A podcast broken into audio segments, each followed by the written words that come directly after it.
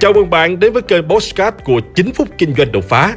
Trong chiếc mục Postcard này, chúng ta sẽ cùng trao đổi với nhau về những chủ đề liên quan đến các lĩnh vực kinh doanh, đầu tư, marketing, bán hàng, phát triển bản thân, với mục đích giúp nhau để cùng nhau kiến tạo thành công bền vững và xây dựng cuộc sống hạnh phúc viên mãn.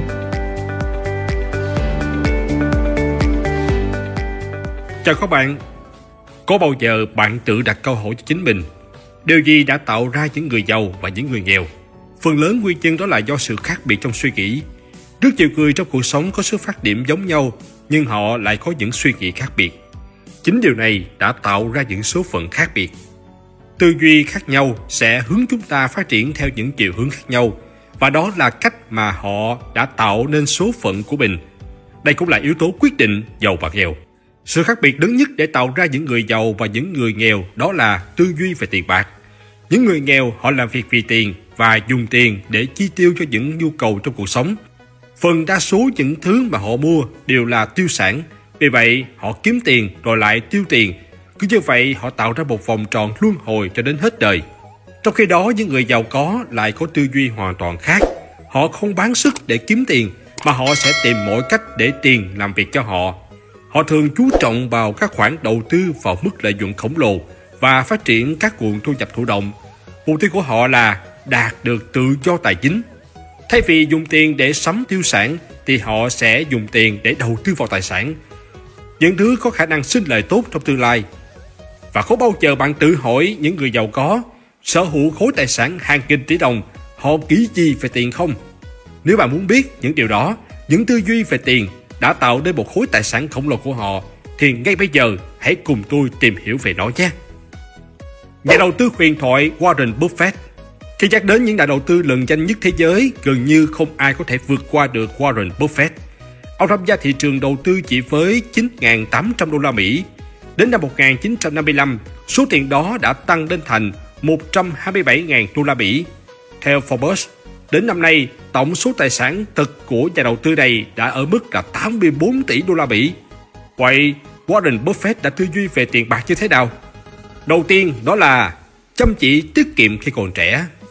Ông cho rằng tiết kiệm không phải là cố gắng tích góp từng đồng kiếm được, mà là ông theo dõi và thực hiện chi tiêu theo ngân sách nhất định. Quan trọng hơn là ông đã thực hành tiết kiệm ngay khi còn khá trẻ. Thời gian là trợ thủ đắc lực của các nhà đầu tư, Thời điểm bắt đầu tiết kiệm và đầu tư càng sớm, bạn càng có nhiều cơ hội để chuẩn bị cho cuộc đua đường dài. Đa dạng hóa các nguồn thu nhập và đầu tư. Chắc hẳn bà đã rất quen với câu nói đừng bao giờ bỏ trứng vào một giỏ rồi chứ. Việc bỏ phần lớn và toàn bộ số tiền bạn có được vào một quỹ đầu tư hoặc một loại cổ phiếu duy nhất có thể sẽ khiến bạn mất trắng nếu đầu tư không thuận lợi. Thay vào đó, để giảm thiểu tối đa rủi ro, bạn nên dàn trải số tiền của mình ra nhiều loại cổ phiếu và nhiều ngành nghề. Bạn hãy nhớ rằng không phải tất cả các hoạt động đầu tư đều thành công, miễn là bạn tìm được một số nguồn đầu tư béo bở và gắn bó với cuộc này về lâu dài. Tập trung vào kế hoạch dài hạn, phớt lờ những thông tin gây nhiễu. Điểm chung của các nhà đầu tư hàng đầu thế giới là họ đều tập trung vào kế hoạch dài hạn. Những chiến lược đầu tư tốt nhất thường dựa trên việc gộp lại các khoản thu nhập và thời gian để tạo nên sự giàu có. Quan trọng là luôn đầu tư và để cho lãi kép phát huy tác dụng – Thay vì cứ mua rồi bán các cổ phiếu với nỗ lực tính toán đón đầu thị trường, hãy suy nghĩ như là Warren Buffett và tự hỏi bản thân câu này. Nếu ngày mai thị trường đóng cửa trong 10 năm, liệu mình có vui vẻ giữ cổ phiếu này suốt thời gian đó không? Nếu bạn trả lời có cho tất cả những danh mục đầu tư của mình, hẳn là bạn đang đi đúng hướng. Tỷ phú Bill Gates, tiền có thể giúp tôi hạnh phúc hơn. Khi tham gia chương trình hỏi đáp Ask Me Anything trên mạng xã hội Reddit hôm thứ Hai, Bill Gates nhận được câu hỏi Ông có cho rằng là tỷ phú giúp ông hạnh phúc hơn so với chỉ là tầng lớp trung lưu không?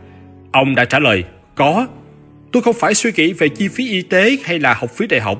Dẹp bỏ được các mối lo về tài chính thực sự là điều đáng mừng. Ông cũng khẳng định, dĩ nhiên bạn không cần tới 1 tỷ đô la để đạt đến trạng thái đó. Chúng ta cần giảm tốc độ tăng chi phí y tế và giáo dục để mọi người có thể tiếp cận. Đây là hai lĩnh vực ông và vợ ông, Bernardine, đã đổ hàng tỷ đô la Mỹ và cam kết cải thiện trên toàn cầu. Jack Ma, tôi thích tiền, một doanh nhân nói không thích tiền chỉ là giả tạo. Jack Ma thì cho rằng niềm vui trong cuộc sống luôn luôn cần với bất kỳ ai, không chỉ là người kinh doanh. Trong đầu sách Ma không có chữ tiền.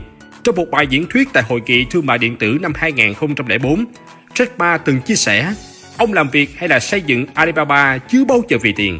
Có người hỏi tôi làm thế nào để giữ chân nhân viên của mình. Thực ra thì tôi không cần phải giữ chân của họ. Tôi luôn hy vọng tất cả nhân viên của Alibaba đều có một đứa con mở cửa hàng online, khởi nghiệp online hay bất cứ mãi nghiệp nào đó. Điều đầu tiên chính là đứa con của mình. Bố mẹ dù nghèo cũng không nỡ bán con mình, trách cứ con mình. Cha mẹ nuôi con thì ai nấy đều mong con mình sống trong hạnh phúc và sung sướng. Không ai nuôi con mà lại nghĩ nuôi con sau này sẽ đem đến cho mình bao nhiêu tiền bạc của cải. Hay nghĩ nếu con không thể mang lại tiền bạc của cải mà bán của mình đi.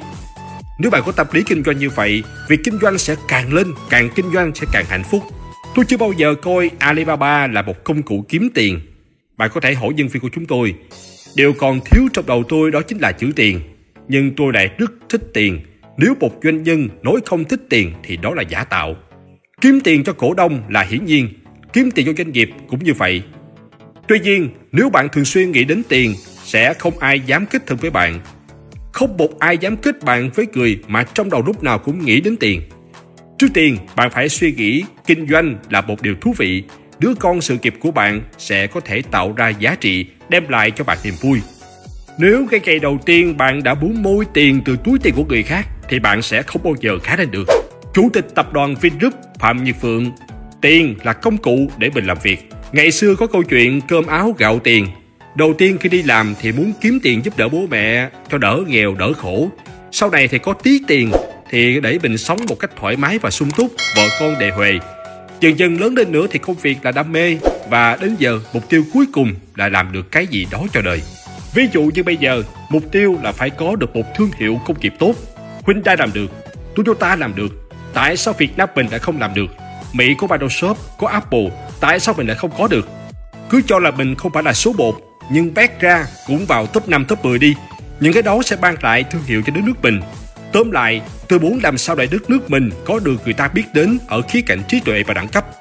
Chủ tịch tập đoàn Hòa Phát Trần Đình Long Hàng ngày tôi đi làm chẳng khỉ gì đến tiền đâu Tôi còn không biết mình có bao nhiêu tiền Không phải riêng tôi như vậy Tôi đoán chắc rất nhiều người cũng nghĩ như mình Chúng ta làm không phải để cuối cùng nhìn lại những con số trên bảng chứng khoán hay trong các sách đúng không?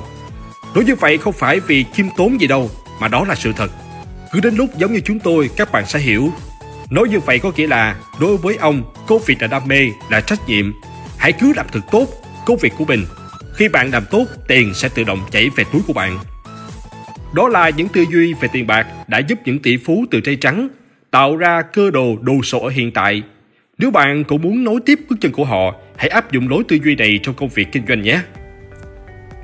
Hãy like và chia sẻ podcast này để nó có thể tiếp cận và giúp ích cho nhiều người hơn nữa.